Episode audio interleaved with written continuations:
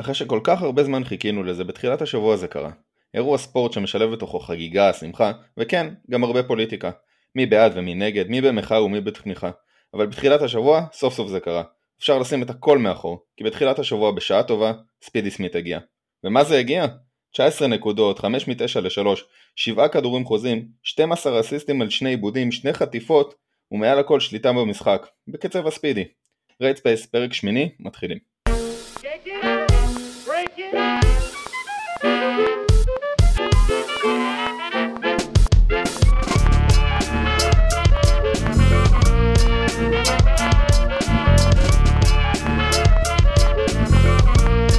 שלום וברוכים הבאים, Red Space פרק 8, אה, שבוע עמוס של החתמות, אה, הפועל החתימו את יונתן אלון, החתימו את ברנדון בראון, אה, החתימו לנו את עומר שכבר לא איתנו, אבל למזלנו גם אנחנו עם מסע החתמות משלנו. אז אלחנן, אתה רוצה להציג את החבר'ה החדשים? ערב טוב ליואב וליונתן, מה נשמע? אהלן, ערב נהדר. ברוכים הנמצאים.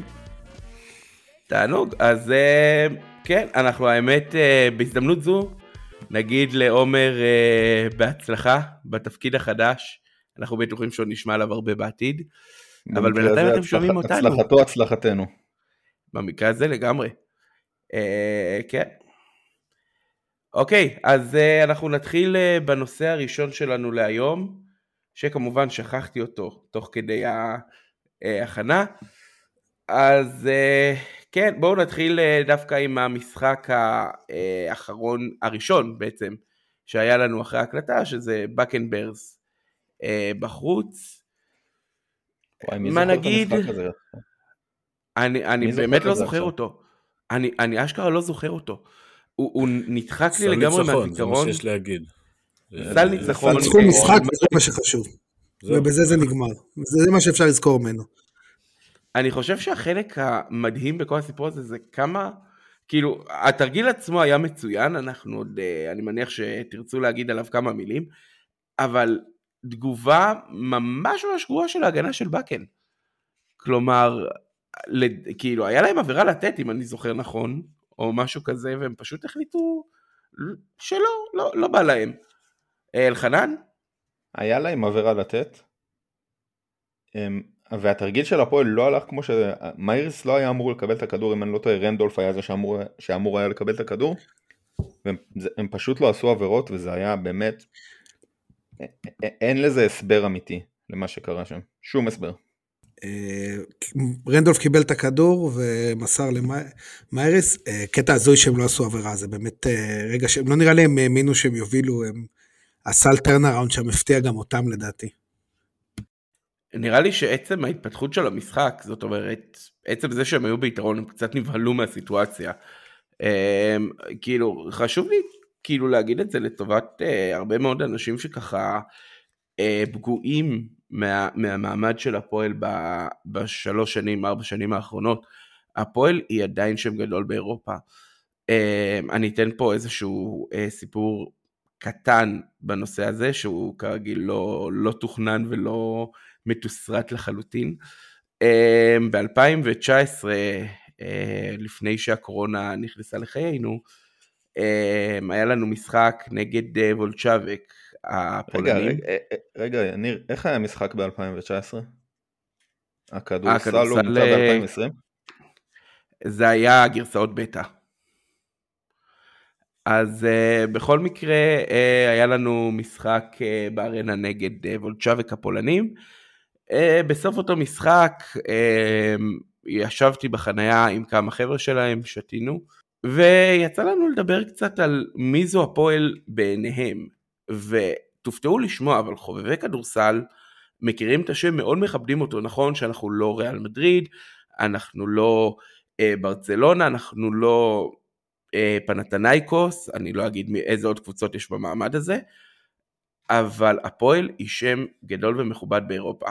וכשהפועל ירושלים מגיעה לשחק במקומות כמו דנמרק, שהיא אומנם לא מדינת כדורסל, אבל יש לה אוהדי כדורסל, זה וואו מבחינתם. כשהם באים לשחק נגד קבוצה כזו, השחקנים הזרים מבינים את גודל ההזדמנות וזה וואו מבחינתם.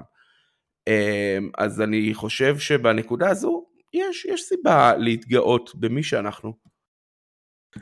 אגב, לפני שאנחנו, אין לי המון היכרות עם באקן ברס, אבל לפני שנתיים בדיוק, הם הדיחו את הפועל תל אביב במוקדמות של היורו קאפ או של היורו קאפ, לא זוכר, במוקדמות של משהו, נתנו להם איזה 20, עד שאני יכול לבדוק את זה. נתנו להם 20 הפרש בדיוק, בדנמרק.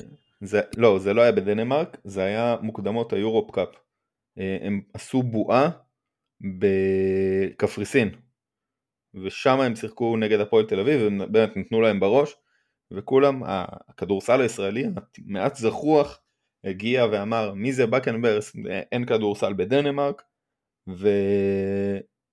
ואז הם באו ונתנו בראש, אז אפשר קצת פחות לזלזל בכדורסל ממדינות שאנחנו לא מכירים. ראו ערך אה, השחקן הכי טוב שלנו עד עכשיו, מרקס מייריס, שאף אחד בעצם, אף אחד לא הכיר אותו בכדורסל הישראלי, אף אחד לא שמע עליו, חוץ מפרוזינגיס אף אחד לא מכיר שחקנים לטבים, וכיום הוא השחקן שמוביל את הפועל ירושלים. אפשר קצת להירגע עם ההתנשאות הישראלית הקלאסית של אה, אין כדורסל במקומות כאלה. גם ביורוליג מי השחקן הכי טוב היום? גם לא מגיע מ, לא מספרד ולא מארצות הברית. הוא בולגרי. בולגרי או בולגרי? כן, נתן משחק לא... אה, בולגרי, חד משמעית בולגרי. סשה וזנקוב בולגרי למרות שאתמול הוא נתן משחק לא מאוד טוב. בולגרי יווני, אבל משחק בנבחרת בולגריה. רק רציתי להוסיף, אם כבר מדברים על אולימפיאקוס ועל, אה, ועל הפועל, אה, מפגש שלי עם אוהדי אולימפיאקוס בהיכל השלום והאחווה, היה, אנחנו מדברים בינינו ואני מספר שאני אוהד הפועל, ירושלים כמובן כדי שלא יתבלבלו, והם לאורך כל השיחה מתייחסים להפועל ירושלים אה, כאל הפועל, מבחינתם אין הפועל תל אביב, אין הפועל חולון, הפועל זה הפועל ירושלים. אה, אז אה, אני מצטער לאכזב את כל האוהדים האחרים של האדומות בישראל. אה, רגע, אנחנו גם נסגור את הריב מי זו מכבי, או שאת זה נשאיר לפיד כדורגל? את זה נשאיר לפיד כדורגל. אני רוצה קצת לתת איזשהו מבט על, על כל הדיון שעכשיו, בעצם עברנו עד עכשיו איזשהו חלק יחסית משמעותי מהעונה. אומנם אה, התחלה וקצת גישושים, אבל כן אפשר כבר ללמוד על מגמות ועל דברים כאלה. הייתי רוצה לשמוע מה אתם חושבים על אה, איך התחילה העונה של הפועל ירושלים, לאיפה היא מתקדמת, ברמה המקצועית נטו, בשלב הזה. אה, אוקיי, אז אני אתחיל. אני מודה שהיו לי ציפיות מאוד גבוהות מהעונה הזו. זה לא סוד שאני פן, פנבוי של ג'י קיץ'. אני עדיין עומד מאחורי זה שזו ההחתמה הכי חשובה של הפועל מאז הקורונה. בטח מאז הקורונה, ואפשר גם ללכת אחורה מזה. אחרי עומר אריאן, עומר אריאן זה ההחתמה. אחרי עומר אריאן, כפרה עליו. אבל העונה לא, לא התחילה בדיוק כמו שרצינו, כלומר, אני, אני רגע משאיר את ההפסדים בצד, כי איפשהו, באיזשהו מקום ההפסדים האלה כן מתקבלים על הדעת, מבחינת תוצאות. אני חושב שמה שבעיקר הפתיע אותנו לרעה, זו היכולת, אה, ואני חושב שאנחנו הגענו לאיזושהי נקודה שבה הפועל כן מצליחה יותר להתעלות על עצמה. אה, ו- ולהפיק כדורסל טוב לחלקים ארוכים יותר מהמשחק. כלומר, אם בכל משחק בערך ששיחקנו מתחילת העונה, היו לנו איזה 2-3 דקות של כדורסל טוב מאוד. הבעיה הייתה חוסר יציבות בתוך המשחק שהוא בו נגרר לקצב משחק איטי וכולי וכל מה שאנחנו דיברנו עליו בכל הפרקים הקודמים. איפשהו אני חושב, ואני אמרתי את זה לפני אה, גליל ואני שמח שזה אכן התגשם, אה, שאיזשהו, משהו השתחרר במערכת. משהו אה, זרם יותר טוב במשחק האחרון, באמת נראינו יותר טוב, ואני לא חושב שחומר השחקנים שלנו הוא גרוע, כמו שחלק מנסים להציג. אה, אני חושב שזה בעיקר עניין של כימיה, ואני חושב שהכימיה הגיעה למקום טוב. אה, אני יכול להגיד, אני לא בא להעיד על עיסתי, אבל מהטקסטים הראשונים שכתבתי על העונה הזו, מהשיחות הראשונות על העונה הזו, אני כל הזמן טענתי סבלנות. באופן כללי זה משהו שחשוב בכדורסל, אבל ספציפית לגבי העונה הזו של הפועל, סבלנות זה מרכיב הכי חשוב, כי היה ברור שזה לא קבוצה של plug and play. זה לא קבוצה שעכשיו תתחיל לרוץ ולשטוף את המגרש וכולנו נהנה, לפחות לי זה היה ברור. אה, מה שהפתיע אותי היה דברים אחרים שציפיתי שיהיו קצת יותר סבירים, אבל מבחינת ה... התהליך שהקבוצה עברה, אני לא ציפיתי ל... ל... לאיזה בום בתחילת העונה, אלא למשהו שבאמת יתחיל להתחבר לקראת השלב הזה של העונה. ו... ומבחינתי אה, הדרך לא הייתה הכי ישרה וקלה, אבל הכיוון הוא הכיוון שהיה נראה בקיץ. אה, קבוצה שכמעט כולם בשחקנים חדשים, שכמעט לא שיחקו אחד עם השני, ש... שפשוט צריכה להתחבר. יכול להיות שזה היה עניינים של אה, קצב משחק ועניינים של, אה, של להכיר את השחקנים, כי כולנו זוכרים מסירות לגב של הנקינס והלוך חזור של מייריס על, קו, על ה baseline בלי שום אה, מסירות שיגיעו אליו, אה, וזה פשוט התהליך, זה פשוט מה שאמור לקרות בסופו של דבר. אני רוצה להתחבר למה שיונתן אומר, לחשיבות פה של הזמן, כי זה, הזמן זה פה פעמיים נכון. זה גם כי זו קבוצה חדשה, אבל גם קבוצה שבנויה, וגם אמרו את זה בקיץ, אבל לי נגיד לא הייתה סבלנות לראות את זה עד, uh, עד עכשיו. זה קבוצה שאין בה באמת uh, סופרסטארים, אין בה שחקנים שיכולים uh, לקחת כדור ולשבור את המהלך, וכקבוצה כזאת זה יוצר איזושהי בעיה ברגע שהתרגילים לא מושלמים עד הסוף, ובמצב הזה זה גם מחייב את ההתחלה המוקדמת, הקצב משחק, וגם את ה... שאגב, יש לי על זה סטטיסטיקה קטנה שעשיתי אה, בשני משחקים של הפועל, נגד חיפה ונגד גליל עליון, בהתקפות שהתחלנו עם פחות מ-16 שניות על השעון, היה אחוזי הצלחה של 27 אחוז, ובהתקפות אה, עם יותר מ-16 שניות על השעון, אחוזי הצלחה של 60 ומשהו אחוז. וזה באמת משמעותי, כי הקבוצה הזאת צריכה שתרגילים יגיעו להבשלה. וכשתרגילים יגיעו להבשלה, זה גם דורש בעצם את התיאום בין השחקנים, שלוקח זמן. וגם את הקצב. ונראה שהדברים יותר ויותר מתחילים. אבל זה בצד של ההתקפה. בתכלס, מה שגרם לנו להפסיד בהפסדים, וזה אני מסתכל על, ה, על הנתונים, זה לא קצב וזה לא אה, ההתקפות שהיו, הייתה קטסטרופה גם נגד חיפה וניצחנו ב-17 הפרש, זה ההגנה, וזאת קבוצה שמתחילה ונגמרת ביכולות ההגנתיות שלה. אני רוצה, אני באמת אה, גם מה שאני מרגיש מפתיחת העונה הזאת, בגדול, לדעתי הפועל ירושלים נמצאת כרגע במשהו כמו 50% מהפוטנציאל שלה. זאת אומרת, הקבוצה הזאת מאוד מחוברת ויכולות ההתקפיות שלה, אני לא רוצה לדבר על ההגנה, הגנתית, הפועל ירושלים קבוצה מעולה. הגנתית הפועל ירושלים מורידה את היריבות שלה באופן סיסטמטי, חוץ מנגד הרצליה. הפועל ירושלים מורידה באופן סיסטמטי את היריבות שלה בערך בתשע נקודות ממה שהן קולות בדרך כלל, וזה הרבה. אגב, גם בהפסדים. גם בהפסדים. גם בהפסדים, גם בהפסד לחולון. וגם בהפסד ללודווינסבורג, שם הורדנו אותם ב-12 נקודות. עכשיו צריך להבין שלודווינסבורג זה קבוצה שככל הנראה תיקח את המפעל הזה, או היא או טנריפה, זו קבוצה מעולה, והורדנו אותה ב-12 נקודות, משהו שאלבה ברלין לא הצליחה לעשות. עכשיו בוא נעבור להתקפה. הפועל ירושלים אה, הייתי לפני אה, שבוע, שבוע וחצי בהרצאה של שי האוזמן. שי האוזמן מדבר על ההיבט של השליטה במשחק ועל כמה זה לא באמת חשוב בכדורסל המודרני. ואני רוצה לחלוק, או קטונתי אמנם, אני רוצה לחלוק טיפה על שי, על שי האוזמן. אני חושב שהשליטה של ג'יקיץ' במשחק באה לידי ביטוי דרך שחקן, דרך רכז, דרך אה, ספידי סמית ודרך נועם דוברת. שאר השחקנים עד היום בסך הכל עשו את מה שרצו מהם. הם זזו למקומות הנכונים, הם עשו את הפיק אנד רולים, עשו את החילופים היפים, עשו את התנועה. ספידי סמית באמת עיכב את המשחק כדי לראות מי זה, ולרכז, כמו שהשחקנים צריכים ללמוד את הרכז, הרכז צריך ללמוד שתי דברים, הוא צריך ללמוד גם את השחקנים וגם את המאמן. תחשבו איזה עבודה קשה זה. לקח לו זמן במשחק האחרון, והיה גרף שיפור, במשחק האחרון ראינו שזה שיפור מעולה. מה כן היה חסר בהפועל ירושלים? היה חסר מישהו אחד mother fucker, ואני אמרתי את המשפט הזה כל כך הרבה פעמים בשבוע האחרון, חסר אני צריך mother לקנות fucker, לך ביפר. כזה שיעשה לך טוט טוט. חסר מישהו שיבוא, יגיד לכולם, לכו הצידה, המשחק הזה שלי. אני המלך פה. אני זה שלוקח זה. והפועל ירושלים דיברה עם כאלה. הפועל ירושלים דיברה עם ג'יילן אדמס.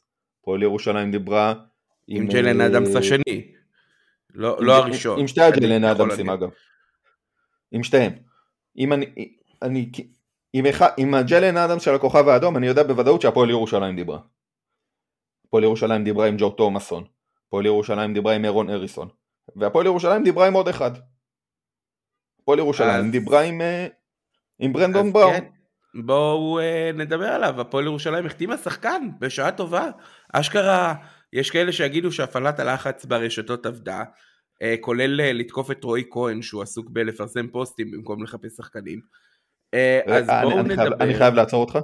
ניר, אני חייב לעצור אותך. אוקיי, ו- וזה אני חייב להגיד, ואני מצטער שנייה מיונתן ויואב, שאני תופס פה נפח דיבור ארוך, אבל זה משהו שבוער בי. הנהלת הפועל ירושלים והצוות המקצועי של הפועל ירושלים, מתחילת העונה, בלי הפסקה, חיפשה חיזוק. הם לא נחו לשנייה, הם לא הפסיקו לעבוד, ואני ראיתי את העבודה של חלקם, עבדו בלי הפסקה. מה יפה בהפועל ירושלים, וזה במשך שנים יפה בהפועל ירושלים, הפועל ירושלים יודעת לעבוד מתחת לרדאר. ככה הבאנו את דנטה סמית, ככה הבאנו את uh, דיון תומפסון, שהביא לנו אליפות. הפועל ירושלים אה, יודעת לעבוד, אה, אמר אסטודמאייר כמובן. ככה הפועל ירושלים יודעת לעבוד. לדעתי הפרסום הראשון של אמר היה איזושהי שמועה, כאילו בתחילת הקיץ, ואז הדבר האחרון שהיה זה תמונה של גופייה של הפועל עם השם סטודמאייר עליה. זה, זה כאילו היה אה, מה- הפרסום. לא, התמונה עם משהו- של ואורי אלון. לא, דנטה זה היה דנטה, סמית, אה, נכון, נכון, התמונה הזו. עכשיו תחשבו שאמר אסטודמאייר זה לא שחקן שבתקשורת הישראלית עוקבים אחרי מה קורה איתו. זה שחקן מאחו- עוקב ובודק מה איתו. וגם את זה הפועל ירושלים הצליחה להסתיר. אז הנהלת הפועל ירושלים והצוות המקצועי של הפועל ירושלים עבדו בלי הפסקה להביא חיזוק. ודיברו עם עשרות שחקנים ודיברו עם עשרות מזה. ואז אונואקו משתחרר בנסיבות קצת מסתריות שכדאי לבדוק מה הם. הפועל תל אביב מחתימה אותו. אגב, אני לא בטוח שהמאמן של הפועל תל אביב כל כך רוצה את ההחתמה הזאת, אבל הפועל תל אביב מחתימה אותו. וכל קבוצות הפייסבוק והוואטסאפ ואפילו גם בטוויטר זה הגיע של הפועל ירושלים, של אוהדים של הפועל ירושלים מתחילים לעשות ההנהלה לא עובדת וההנהלה לא עושה כלום וזה חבר'ה הפועל ירושלים יודעת לעבוד בשקט, בשקט והנה הביאו שחקן וזה בן זונה של שחקן רגע, כי הוא mother fucker. אני- אני חייב רגע לחלוק עליך בנושא מסוים. קודם כל, היה די ברור מתחילת העונה שהפועל צריכה חיזוק, גם דיברנו על זה פה בפוד, זאת אומרת, אנחנו לא הסתרנו את זה שהפועל אה, זקוקה לרכז. הבעיה היא כזו, הרבה פעמים, עזוב רגע שאין שמועות, אתה ראית את, ה, את הקבוצות מסביב מתחזקות, ראית את אה, חולון מביאה את אה, קאג'י זה היה שהם הביאו באמצע העונה, ואת ארי גרין, גרין, קאג'י הם שחררו. את קאג'ם בינת... בינתיים שחררו, אבל הוא פתח איתם, אה, הוא הגיע גם באמצע כן, העונה, כן, את ארי פתח- גרין הם הביאו לא. באמצע העונה. אה, הפועל תל אביב הביאו את, אה, את אה, האדסון, האדסון נכון? הם ג'ורדן מקריי. מקריי מקריי ואת אה, אונוואקו. כמובן. ואילת הביאו לך גארג' ובני הרצליה הביאו לך סנטר, וכל הקבוצות הגיבו מאוד מאוד מהר. ואיך, ואיך, ו- הסנ... ואיך הסנטר של, אילת- של אה, בני הרצליה נראה? אה, לא יודע, נתן בכורה מצוינת דווקא, אתה יודע. אוקיי ואחרי הבכורה? אה. הוא לא נראה טוב הוא לא נראה טוב בסדר, אבל, אבל הם הגיבו. עכשיו, אתה אומר, אתה ראית ש, שחיזוק הזה זועק לשמיים, ווואלה, הפועל אה, לא מתיימרת להיות בני הרצליה, עם כל הכבוד לזה שהרצליה קבוצה מצוינת, והם עשו עונה נהדרת עונה שעברה, והם באמת אה, באיזושהי מגמת שיפור, ודרך אגב, בהזדמנות זו, כל הכבוד שהם הלכו לאירופה, כי ככה קבוצה גדלה, ואני... אה, אני רק אסייג טיפה כי הם מקום אחרון שלי. בליגה כרגע מה? הם מקום אחרון בליגה כיום בסדר, זה לא... עזוב, העונה עוד ארוכה, כן? וגם הפסידו לאילת.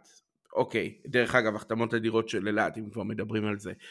ה- ה- ב- באיזשהו מקום, סליחה, השקט הזה אה, הוא, הוא רע לאוהדים, הוא יוצר הרבה מאוד לחץ אצל האוהדים, ואין מה לעשות. לא משנה כמה אנחנו נדבר על זה שהפועל היא אה, עובדת בשקט, ובסופו של דבר, ה, ה, עזוב רגע את הטראומה במרכאות שלנו כאוהדים, אנחנו רוצים לראות את, ה, את התגובה מגיעה בזמן הנכון, אנחנו רוצים לראות את הפועל מגיבה לשינויים, כי הנה, אתה נתת את הסנטר של, אה, של הרצליה כדוגמה לאיזושהי החתמה לא מאוד טובה, בואו בוא נדבר על אריק גרין. אגב, מדובר על שחקן של 10-5 ב-57% מ-2, אה, הוא לא משחק כזה נורא. הוא לא, הוא לא אסון, כן, כן. הוא, הוא פשוט קצת אה, נעלם להם לפרקים, לא מתאים לשיטה, אני לא יודע איך בדיוק לקרוא לזה, זה לא נוואקו, כן? זה, זה הבעיה העיקרית שלהם, זה לא נוואקו. אה, אני חושב שהטראומה שלנו כאוהדים והרצון שלנו כן, זה גם איזשהו מקום, איזשהו זיכרון כזה של הפועל מגיבה מאוד מהר ומנחיתה לנו את ג'ון הולנד, או מנחיתה לנו בזמנו את אדגר סוסה, סליחה על הטראומות שאני מעלה פה לאנשים, או מביאה לנו את, אה, כמו שאמרנו בתחילת הזה, את דיון תומסון, אז, אז פתאום לעבוד בשקט הזה, זה לא בהכרח טוב לקהל. טוב, אז אני רוצה לעצור רגע את אה, חגיגות הספידי סמית. אה, אני לא הורס חגיגות במקצועי, אבל לפעמים זה קורה לי. אני אמנם דיברתי על תהליך, ועל לקחת את הזמן עם ספידי, ובכלל עם הקבוצה, אבל משחק אחד, כמו שכולנו יודעים, הוא לא מדד לשום דבר. הלוואי שהמשחק הזה יהיה נקודת השינוי של העונה שלו, ומעכשיו זה ספידי סמית שנראה, וזה קצב המשחק שהפועל תשחק בו, הלוואי. אני לא מאמין שככה זה יהיה, אני מאמין שהספידי שאנחנו מכירים, ש... ש... שלוקח את הזמן לפעמים, ושנותן מסירה שאתה לא מבין מה הקשר, ושלא קולע, הוא יחזור. ו... ולכולנו לא היה ספק שיש בעיה בעמדה הזו, וברנדון בראון, אם נגיע רגע לנושא שלנו, הוא נותן אה, איזושהי תשובה לשאלה הזו, כי הוא נותן לנו גם את הכלייה, וגם אה, ניהול משחק ברמה מסוימת, אה, ואיכויות נוספות, אבל בסופו של דבר, אה, אם נסתכל על השמות האחרים של חנן הזכיר קודם, כן, נסתכל על אה, ג'ו תומאסון, או על ג'לן אדמס האוסטרלי, אה, גם שלנו, אבל בעיקר האוסטרלי, אלו שחקנים שאני הרבה יותר סומך עליהם שהם יוכלו גם לקחת את הכדור ולנהל את המשחק כשספידי סמית עושה את השטויות האלו. ועל ברנדון בראון, אני לא יודע אם אפשר לסמוך עליו לאורך משחקים שלמים. וזה משהו שקצת קשה לי אה, עם ההחתמה שלו. אה... אבל תקן אותי אם אני טועה, סליחה שאני עוצר אותך, הוא לא אמור להוביל משחק שלם. יש לך את דוברת ויש לך את ספידי. כלומר, הוא אמור לתת לך 3, 4, 5 דקות של ניהול משחק. נכון, אבל כמה משחקים העונה ראינו שגם נועם לא מתפקד וגם ספידי לא, משח... לא מתפקד ואין מי שיקח עליו את, ה... את, ה... את הכדורים האלו פתאום. אה, הלוואי ש... שהוא ייתן את המענה הזה אבל מבחינתי שחקנים כמו ג'ו תומאסון וג'יילן אדמס סליחה שאני נתקע שמות הם שחקנים שהרבה יותר מתאימים למקום הזה גם ברמת המאדר פאקריות שלהם אה, בשבילך אלחנן. אני רוצה להיכנס לזה כי אני לא לגמרי מסכים איתך יונתן. כי אני חושב שהוא נותן פה, דווקא הטווינריות שלו, להרכב שחקנים הספציפי שיש לנו, היא, היא מאוד מועילה. כי גם דוברת, אה, הרבה יותר נוח לו, וראינו את זה בנבחרות הצעירות, לשחק two-guard, לשחק כאילו לא לגמרי שתיים, כן להיות די מוביל כדור, אבל גם שיש עוד מישהו לידו שמוריד לנו את הלחץ הזה. זה מי שזה בטוח יעזור לו, הפוקוס שבראון יכול לספוג זה, זה רנדולף, ש... הוא סקורר מסוג מאוד מאוד מעניין, הוא סקורר שאתה לא שם לב שעושה 17 נקודות. כי הוא כלי שלושה חופשית שם, חיתוך פה, איזה מתפרצת, ובעיקר אני מאמין שהוא ייתן לנו את השחקן הזה שכשהכול ייתקע, ואם ספידי סמית יחזור והוא יחזור, כמו שאמרת, דברים ייתקעו, שלפחות יכול, לדעת, לזרוק למישהו שלושה בפנים ו- וזה ייכנס. זה בעיקרון היה אמור לתפקיד של קרינגטון, אבל אה, בוא נגיד זה לא, לא הולך, הוא מגיע לזריקות חצי מרחק ולא קולע אותם, אז אז אני מקווה שבראון ידע לתת לנו, אמנם מה שראיתי הוא בעיקר מעיף שלשות, אבל אם אתה קולע שלשות באחד על אחד זה גם סבבה מבחינתי, שלוש זה יותר משתיים. דווקא יצא לי לראות אותו, אמנם רוב, ה... רוב המשחק שלו מבוסס על אה, שלשות, ראיתי אותו חודר ועושה כזה side step לחצי מרחק, או איזשהו in and out. יש לו מהלכי התקפה יחסית מגוונים.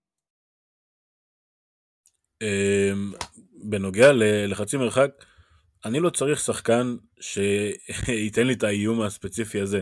רוב השחקנים שלנו יודעים לקלוע מחצי מרחק. זה, מה שחשוב זה הריווח של המשחק בסופו, בסופו של דבר. אה, אם הוא מתבטא גם בחצי מרחק, נחמד ואחלה, אבל אני לא, לא רוצה למדוד שום שחקן על בסיס היכולת הזו, אלא אם הוא דמר דה רוזן, אבל זה לא מה שקורה פה. לא, בסופו של דבר, תראה, הוא, הוא כן שחקן של 45 אחוז לשלוש פחות או יותר? אני אתן לי, אני, אני, אני קצת אתן רקע עליו. כן. אה, בראון הוא פוינט גארד אמריקאי, הוא בן 33, מטר 86. אה, בעונה שעברה שיחק בקלוז' נפוקה. קלוז' נפוקה שנה שעברה אה, הייתה הפתעה של ה-BCL. הייתה קבוצה מעולה. שם הוא עשה, הוא לא עשה הרבה נקודות, הוא עשה 9 נקודות למשחק, 1.6 ריבאונדים ו-3.6 אסיסטים. אני אקפל לך שנייה, צריך להבדיל בין הליגה הרומנית וה-BCL, כי ב-BCL לא, לא, מדובר על... הנתונים שאני לוקח הם מה-BCL במקרה הזה. לא, ב-BCL הוא עשה לדעתי 14 ועל... אה, אז יכול להיות שזה... לא... התשע זה בליגה הרומנית. אני... 14 על 45 אחוז. כן. אני מודה, אני כאילו, זה תחקיר שעשיתי עליו, אה, כשעשיתי תחקירים על קבוצות ה-BCL, אז קצת ישן, לא זכרתי בדיוק זה, אבל גם אה, מה שכן רואים באופן סיסטמטי, הוא קולע רוב הקריירה שלו הוא קולע מעל 40% לשלוש, משהו שחסר בהפועל ירושלים. קולע מעולה מהקו. אה, עכשיו עוד, אה, אגב הוא שיחק עם תומר גנת בפריז, עוד שחקן שמגיע משם. משהו מאוד אה, מעניין במשחק של, אה, של אה, בראון ואנחנו נצטרך לדבר על זה. אה, חלק משמעותי מהסיסטם שלו, אני ניסיתי לחפש על זה סטטיסטיקות אבל אנחנו לא NBA ולא מצאתי, חלק משמעותי מהסיסטם שלו הם באליופים. עכשיו יש לנו את השחקנים שידעו לשים את זה, גם איתי שגב, גם uh, הנקינס וגם uh, מייריס, שחקנים שיודעים uh, לדפוק את האליופים האלה, והשאלה עד כמה זה יכול לחשב כשיטת משחק לגיטימית למסור לאליופ. כאילו זה, זה משהו שהפועל ירושלים תרצה ללכת אליו יותר כשיטה? אז ככה, אני אגיד לך, ברמת השיטה, לשחק לריווח ורטיקלי זה לגמרי שיטה לגיטימית. יש שחקנים שעשו על זה קריירה, אה, קלינט קפלה עולה לי ישר לראש, שחקנים שהם, אה, שבעצם עושים את הפיק אנד רול לגלגול הטבעת להטבעה. אני חושב שהמשפט קלינט קפלה עולה לי ישר לראש, זה משפט שאף אחד עד היום לא אמר חוץ ממך. אני, אתה רואה, כל אחד והסטיות שלו. אה, אורנס, שבעונה שלו אצלנו, גם היה שחקן מהסוג הזה, שתמיר בלאט הרים לו לא מעט לאליופים. איך קוראים לו? בלי הברכיים, שהיה בעונה הראשונה של קטש. רונלד רוברטס, רונלד רוברטס. אה, אבל לדעתי בשיטה, איך שהפועל ירושלים השנה משחקת פיק אגב, גם אה, שון ג'ונס שחתם עכשיו בהפועל חיפה, או שון ג'יימס, כמו שאיש המדיה שלהם קרא לו. כן, גם סוג הזה של השחקנים, אבל השיטה של הפועל, איך שהפועל משחקת פיק אנד רול לפחות עד עכשיו, ואולי באמת עם בראון ישחקו דברים קצת אחרת, היא לא מחפשת את זה, כי זה לא, הם לא תוקפים את, ה, את החילוף ישר אחרי כדי לייצר אה, אה, יתרון ושחקן שמתגלגל מהר, אה, או שהשחקן, או שיש פיק אנד רול עם גלגול מהיר, כאילו, או בכלל עם החלקה מהפיק אנד רול כשהגארד נשאר בחוץ, וזה פחות מתאים לאליופ, יותר מתאים לפשוט מסירה פנימה, או שמחלקים להתממשות של החילוף ומורידים את הכדור לפוסט, לתת לשחקנים לעבוד שם. וזה פחות מזמינה ליופים, אז אני לא חושב שפתאום נהפוך להיות אה, לוב סיטי אה, 2.0, אבל אה, שוב, במתפרצות, בדברים, הדברים יקרו, ואם יש לו את זה, אם זה משהו שהוא הולך אליו, באמת יש מי שיוריד את הכדור אם הוא ירים אותו להנחתה. אה, נכון, אני מסכים. אה, יש לנו את הכלים, אני אתן רגע את, את, את איך שאני מסתכל על הדברים, יש לנו כלים, שחקנים שיעלו לאליופים, איתי שגב, הנקינס, אה, גם מאיריס, חד משמעית. אה, אבל כמו, ש, כמו שיואב אמר, זה לא משהו שאנחנו מחפשים, אה, שאנחנו, שהקבוצה הזאת מחפשת יותר מדי. כן הייתי אומר, אולי לא כשיטה, אלא כאיזשהו נדבך, כשאנחנו מדברים על משחקים, כמו למשל המשחק האחרון, שאנחנו כבר ברבע רביעי יודעים ש, שאנחנו משייטים, והקבוצה הזאת קצת מחפשת חיבור לקהל, הקהל קצת מחפש חיבור לקבוצה, אלו דברים שמחברים בסוף קהל. אה, אז יכול להיות שזה יכול, יהיה נחמד, לא כשיטת משחק. אני רוצה רק להוסיף שנייה לפני ש, שאני אסגור כאן, אה, המספרים של, אה, של ברנדון בראון בליגת האלופות, 14.7 אה, נקודות למשחק ב-44.9% משלוש, אה, 5.3 אסיסטים, ואלו המספרים, בעצם המספרים של חנן הקריא היו מספרים אה, מרומניה, שכולנו יודעים שרמת המשחק ברומניה ורמת המאמץ ששחקנים משקיעים שם לא שווה בשום צורה למה שקורה בליגת האלופות. תודה על התיקון. אה, חשוב, אני פשוט אה, לא זכרתי על מה עשיתי את התחקיר ההוא. גם דרך אגב ברומניה עד כמה שהבנתי הם נותנים יותר מקום לשחקן המקומי כלומר היה להם סוג של שתי קבוצות כאלה אה, קלוז' א' קלוז' ב' כזה אה, בליגה הרומנית. שיחקו החלטת. החלטת הבעלים עומדת בעינה? החלטת הבעלים עמדה ב- בעונה זו אה, והם אכן שיחקו. אה, סליחה ניר, אבל זה... סליחה, אבל הנתונים... אה, זה... הוא משחק אה, עשר דקות יותר ב... בליגת האלופות, שזה לא הרבה, הוא משחק 21 דקות ב... בליגה ברומניה. לעומת אה, 31 דקות בזה, כלומר, כן, זה- ברור זה- ש-. זה בדיוק הפרופורציות. זה פרופורציה, אוקיי, 10 בסדר על 20 גמור. דקות זה 15 על 30, זה די אותו דבר. מקבל. בדיוק. אמ, אז אה, אני מניח שאנחנו לא נראה את ברינדון בראון אה, ביום ראשון נגד מכבי. אמ, אני- הניחוש אני לא שלי, הייתי אני פוסל את כאילו... זה. אתה לא היית פוסל את זה? בוא, בוא, בוא נעשה את זה טיפה יותר מסודר. אה, יום ראשון, שמונה יום ורבע ראשון אלף בערב, איש, אלף איש, אלף אדומים. אלף איש, שמונה ורבע בערב, כך מסתבר, אחרי כמה בינתיים. שינויים. בינתיים. בינתיים. בינתיים, כן, נתון לשינויים ולגחמותיה של המינהלת. אה, היכל יד אליהו, מנור המבטחים. אה, משחק חשוב מאוד בהיבט אה, הפסיכולוגי בעיקר.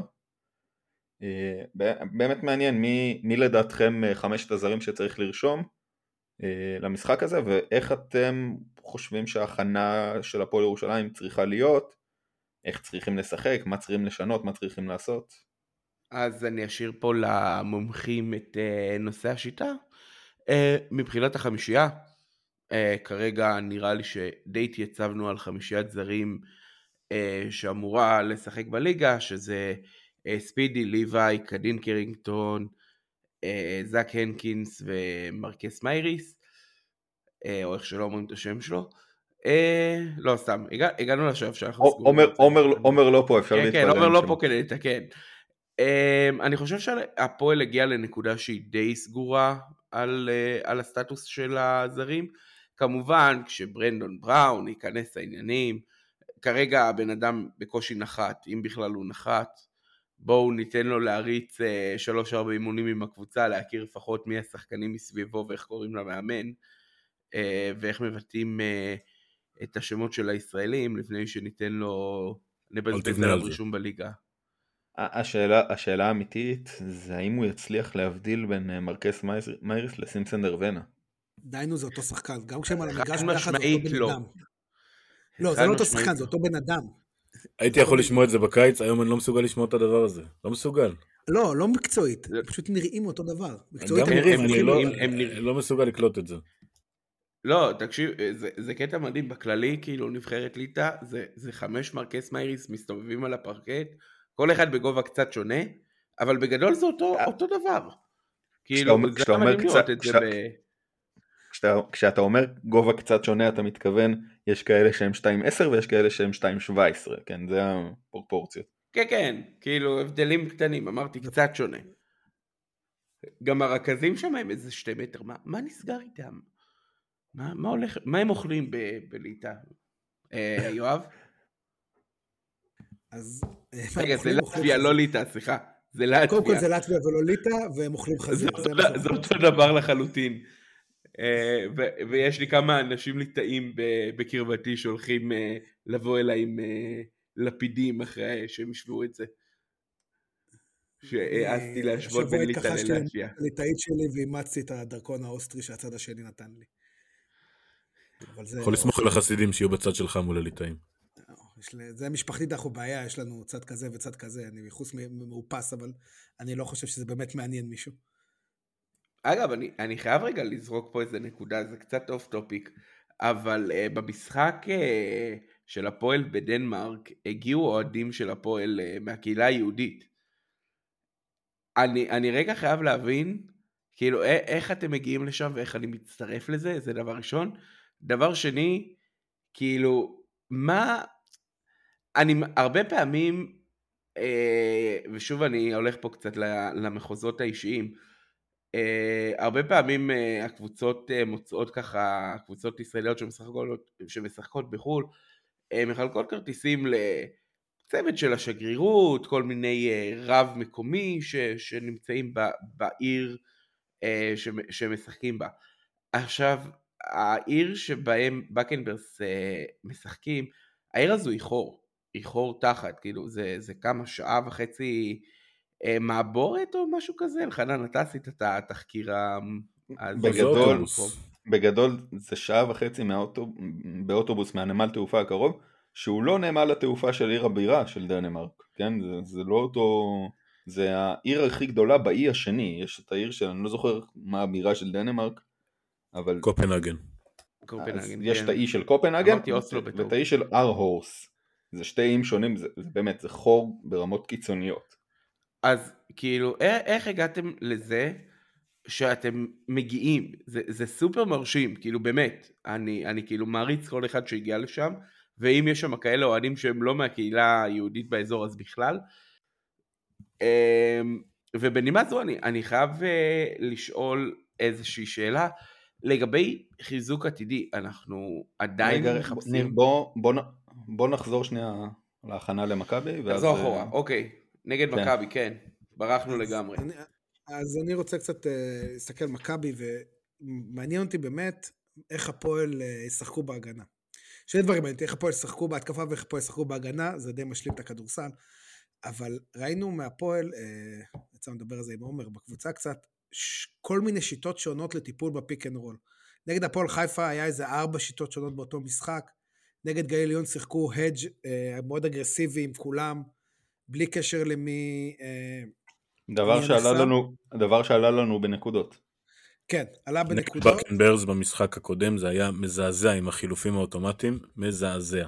זהו, אז, אז מעניין לראות מה הפועל תעשה, אני רוצה להאמין שלא יעשו חילופים, כי זה מה שהכי נוח לקבוצות של, של קטש, שבסוף עושות אה, כל מיני סוגים שונים של פיק אנד רול סטטי, מאוד מאוד מרווח ומאוד מאוד מוקצע לרוב, אה, וזה יהיה מעניין. אה, זה באמת שאלה, כי אם אנחנו נצליח איפשהו להאט אותם, אגב, יחסי הכוחות, גם עם זה שהפועל בתקופה טובה, ואני מאוד מחבב את הקבוצה, מכבי בנו השנה קבוצה, קבוצה. וזה שנגד הפועל תל אביב שיחקו, שמרו קטסטרופה, זה, זה לא מייצג לדעתי. אלא אם כן כמובן אה, אה, לורנזו בראון נופל מהרגליים עד יום ראשון, כי בינתיים בן אדם משחק 30 דקות אה, כל יומיים, אה, ועם לא מעט לחץ של קבלת החלטות, אז זה, זה אולי יכול אה, לבוא להושיענו.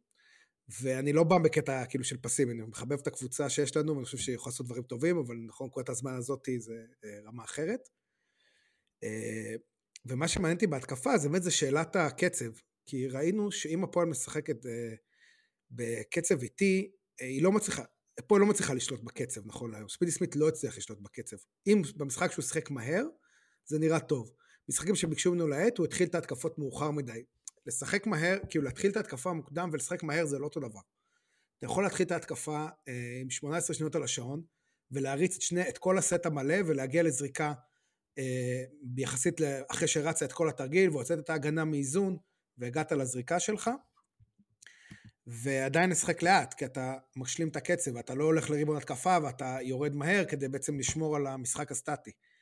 אבל במשחקים שהפועל ניסתה לשחק ככה, זה לא נראה ככה. עברנו את החצי רק בשנייה 16, והתחלנו התקפות עם 12, 13 ו-14 שניות על השעון, ובסוף כשמשחקים ככה נשארים לאלתורים של אחד על אחד, ואין לנו, לפחות עד שבראון אה, יעלה על המגרש, אין לנו שחקן שקונסיסטנטית יודע לאלתר באחד על אחד, וזה מעניין לראות מה תהיה ההחלטה של ג'י, ג'י, ג'יקיץ' פה, סליחה, כי הוא בסוף הוא יש לו איזה אתגר, כי מצד אחד בטח במשחק חוץ, בטח ביד אליהו, בטח לקבוצה שיש לה יתרונות במשחק העומד על פני משחק ריצה, עדיף לשחק לאט. מצד שני עוד לא ראינו את הקבוצה מצליחה לעשות את זה בצורה יעילה. אז uh, מעניין, מעניין לראות מה תהיה ההחלטה שלו. אה, אני לא חושב שאפשר לדעת זה על ההתחלה, כי גם במשחקים ששיחקנו לאט, התקפות ראשונות של רבעים, התקפות ראשונות של המחצית הראשונה, כן הגיעו בקצב די מהיר, התכנסו לסטים אה, מוקדם.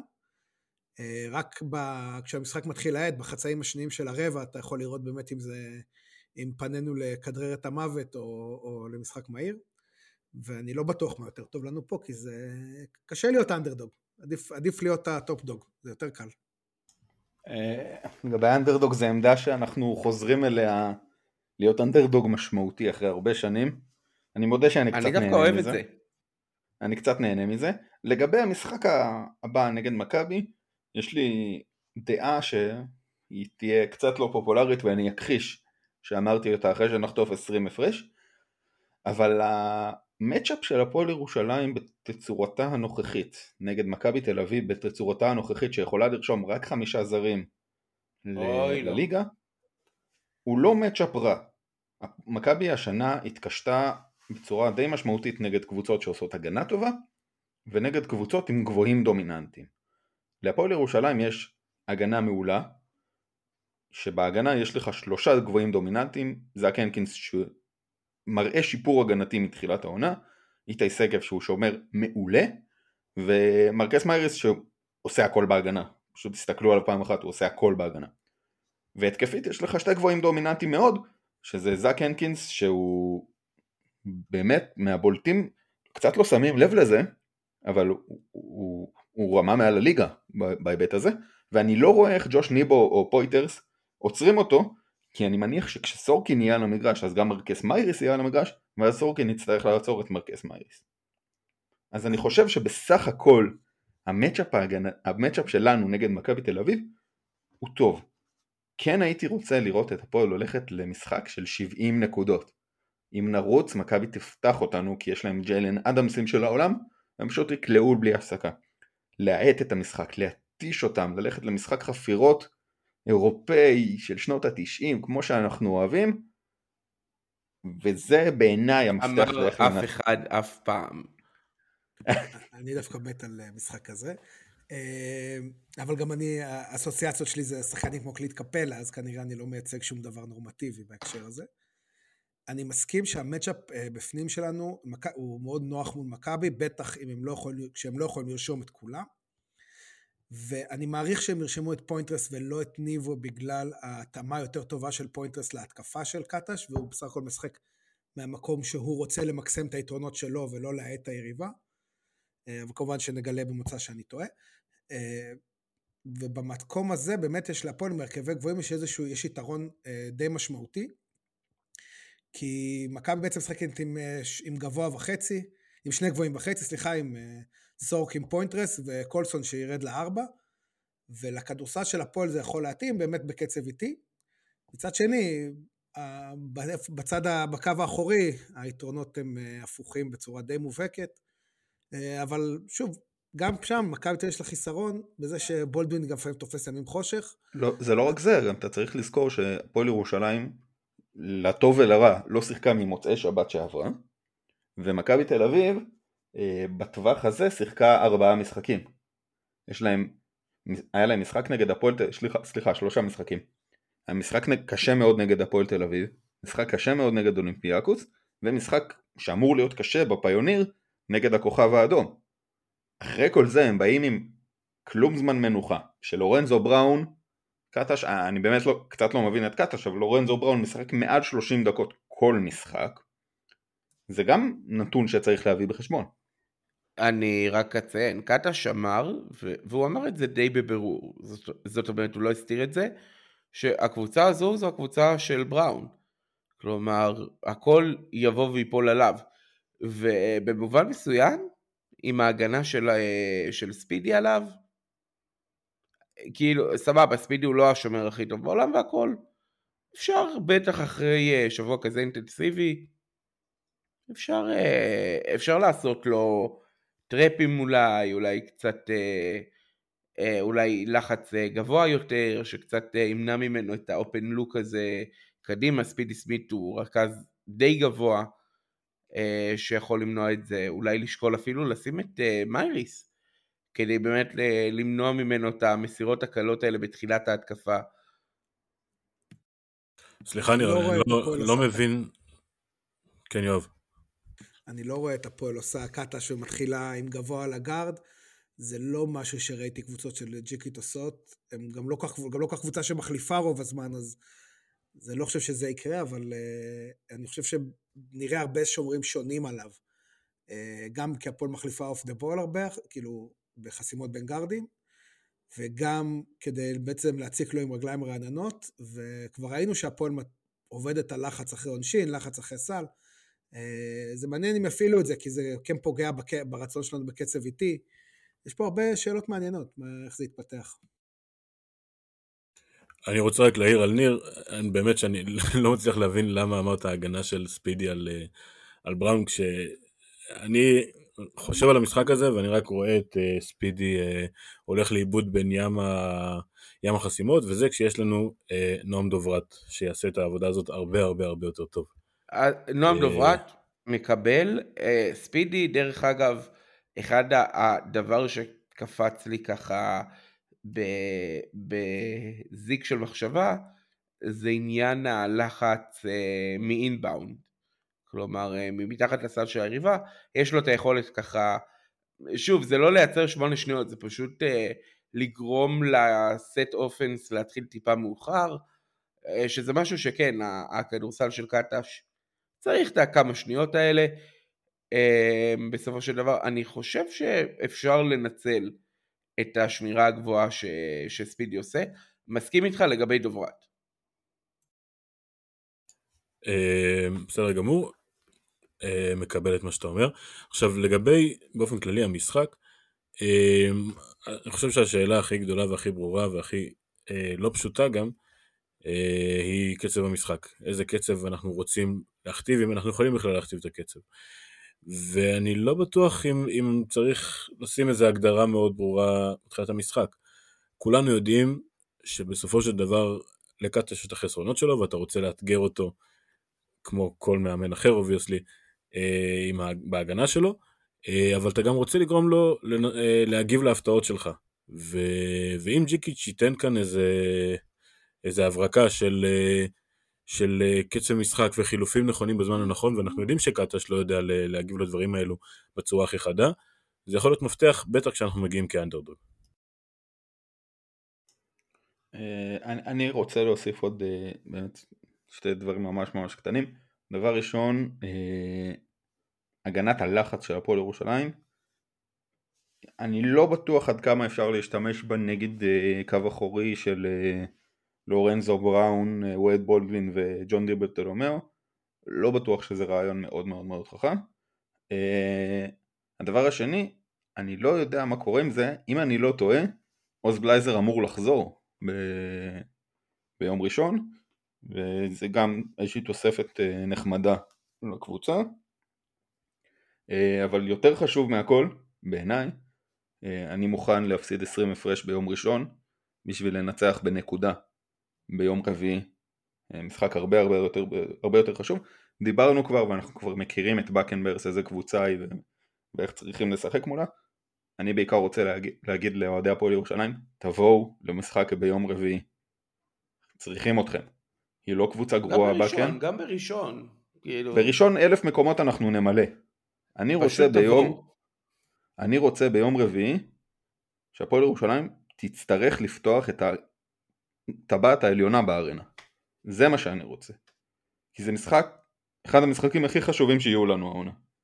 כי בבית המקביל להפועל ירושלים יש בלאגן. כי בנפיקה ניצחה עכשיו את uh, מנרסה, וכי יכול להיות שאנחנו נפגוש את מנרסה בפליין, וזה יהיה לא טוב. מנרסה קבוצה חזקה, וגם בנפיקה קבוצה חזקה. יום רביעי משחק של חיים ומוות, לא פחות. כולם להגיע. אז, אז יותר, חוץ מזה שזה משחק של חיים ומוות, אה, לפני כמה, כמה דקות לפני שניגשנו להקליט, אה, הפועל העלתה בדפי הפייסבוק והטוויטר שלה, אני מניח שגם באינסטגרם, אה, פוסט ארוך ומנומק של אייל חומסקי על מה שקרה בקיץ האחרון ועל מה זה, ועל מה שקורה בהפועל עכשיו ועל מה שיקרה בהפועל בעתיד בתקווה. כשהמטרה העיקרית של, ה... של הפוסט הזה זה בהפועל אה, שמעו את הקולות שביקשו טיפה יותר שקיפות ולדעת מה קורה במועדון וחומסקי באמת העלה פוסט כתוב מנומק בצורה שאני מאוד מאוד מאוד אוהב אה, והעלה שם כמה נקודות אה, מאוד מאוד מעניינות. רגע, מותר לי להגיד את הנקודה הכי מעניינת? מותר לי, מותר לי להידחף? כן. סם בחור אמיתי. סם כן. ש, שכולנו צחקנו הוא בחור אמיתי. כאילו, אני, אני בשוק מוחלט מכל הסיטואציה הזו, יש לו, יש לו טוויטר. אני, הוא אני, אמיתי. אני חייב, לציין, אני חייב לציין, אני ידעתי שסם אמיתי. ייתכן וההצגה של, אה, ואיך שגיא אה, הציג את זה בזמנו אצל האוזמן הייתה קצת נראית מגוחכת והכל. סם הוא בחור אמיתי שעובד בכמה וכמה קבוצות NBA, יש לו סוכנות scouting אה, גדולה ומרשימה, אני מודה שאני לא יודע את השם שלה, לא עד כדי כך. Next Gen Scouting. מה שתגיד. אה, אז כן, סם, סם הוא בחור אמיתי חברים, הפתעה, הפתעה גדולה לכולנו. אומר זה השם הכי גנרי לסוכנות scouting שיכול להמציא. לא, כי השם סם. זה שם של סוכנות לא, פיתוח שחקנים כן. צעירים, לא של אה, scouting. אני רוצה, באמת מעניין אותי, אתם, מניח שגם אתם קראתם כמה דקות לפני, ה, לפני ההקלטה את, ה, את מה שאייל כתב. מה, מה אתם חושבים, מה אתם מרגישים לגבי זה? אה, אני חייב לפתוח ולהגיד, אני מאוד מאוד אוהב את אייל, מאוד אוהב את, ה, את, ה, את העובדה שהפוסט הזה ככה יוצא ובצורה מאוד כנה. באופן אישי, לא חודש לי שם יותר מדי. Uh, העניין של הקהילה, חשוב לציין אותו. Uh, טוב לפרסם אותו גם בלי קשר לפוסט כזה. מבין גם uh, אם, uh, אם רוצים לשמור על זה ככה בתוך המועדון, אני מעריך את זה באותה, באותה רמה, אם לא אפילו יותר. Uh, הפוסט הוא בשביל, כמו שאמרת, להשתיק uh, קולות בכל מיני מקומות, ואני לא בטוח שזה קולות שצריך להשתיק אותם או להתייחס אליהם בכלל. Uh, הדברים שאני קראתי, או לפחות הבנתי מהפוסט, אלו דברים שנאמרו כמה וכמה פעמים במפגשים של אוהדים, אה, בראיונות, באחד על אחד עם כל מיני אנשים. לא, לא חודש שם שום דבר שאנחנו לא ידענו לפני כן, בעצם, מבחינתי לפחות. אה, וזה קצת, בעיניי, אה, לתת הרבה מאוד משקל לקולות שלא צריך לתת להם יותר מדי משקל. אני ראשון האנשים, כתבתי על זה טור בספורטס רבי ואני דיברתי על זה כמה פעמים בפודקאסט ובטוויטר שלי, אני הראשון שמבקר את, את המבקרים, זאת אומרת יש דרך לבקר את הקבוצה ויש דרך להתבטא ובכל זאת אני חושב שהפוסט הזה ספציפית זה פוסט שהיה צריך לעלות בשביל להבהיר לאנשים מה באמת קורה בקבוצה, הפוסט הזה גם כתוב בצורה מאוד מאוד טובה אה, ובשביל להראות שהפועל ירושלים כאן כדי להישאר והיא בצמיחה והיא בעלייה קדימה ואני כן חושב שיש עניין בהעלאת הפוסט הזה. שוב, הפוסט הוא חשוב. אה, העניין הוא, בעיניי לפחות, שהדברים האלו הם נאמרו. הם כאילו זה לא משהו שהוסתר עד עכשיו. מי שאמר שזה הוסתר, מי שאמר שהוא לא יודע, או שהוא לא הבין את הדברים שנאמרו, שהוא לא הקשיב לדברים שנאמרו, או שהוא בחר שלא להקשיב ולא ל, ל, להאזין אה, לדברים שנאמרו. כלומר, אה, זה, זה מה שאני אומר על, על, על זה שלא, שלא נאמר שם שום דבר חדש אה, בסוף. אה, יש, יש, יש משהו אחד כן חדש שבעיניי שווה את כל הפוסט. וזה, אה, אני אקריא את השורה מתוך המכתב, כך למשל החלטנו על שורה של פעולות שנועדו לחזק את הקשר עם מחלקת הנוער, החל מעדכון שבועי על תוצאות קבוצות הנוער המובילות, דרך שילוב שחקני הקבוצה הבוגרת באירועים של המחלקה, סוגריים, בקרוב איתי שגב ישתתף במחנה יהודי לשחקני המחלקה. אני חושב שזה מאוד חשוב. מחלקת הנוער של הפועל ירושלים, צריכים להבין גם שמחלקת הנוער של הפועל ירושלים והמחלקה ו, והמחלקה הבוגרת הפועל ירושלים, פועל בנקיה וירושלים, זה לא בדיוק אותו גוף, זה, זה עמותה וזה גוף פרטי, יש שם איזשהו עניין מסובך, בקצה שתיהם בבעלותו של אייל חומסקי, ועד היום לא, לא היה קשר משמעותי בין המחלקות האלה, והפועל ירושלים, מחלקת הנוער של הפועל ירושלים... יש לציין אגב, סליחה שאני עוצר אותך, יש לציין שאפילו היו שנים ארוכות של נתק בשלב כן. מסוים, אה, גם לפני עידן אורי אלון וגם במהלך. כן, ומעבר אה, לזה גם זאת הפועל ירושלים, מחלקת הנוער, זה אחת המחלקות הכי גדולות מבחינה מספרית בישראל, שלא הביאה מספיק הצלחות בשנים האחרונות. ואני יודע שעובדים על זה, היו לי כמה שיחות שהבנתי שכן מנסים לשפר את העניין הזה, כן, מש... כן מנסים אה, להגדיל את ההישגיות של מחלקת הנוער, מבלי לפגוע במשהו שחומסקי ואני מאוד מאמינים בו, זה שמחלקת הנוער בראש ובראשונה צריכה לגדל אוהדים ולתרום לקהילה. אחרי שאמרנו את כל זה, צריכה שהיא גם תהיה תחרותית, ועל זה, זה אחד הדברים שעובדים עליהם עכשיו.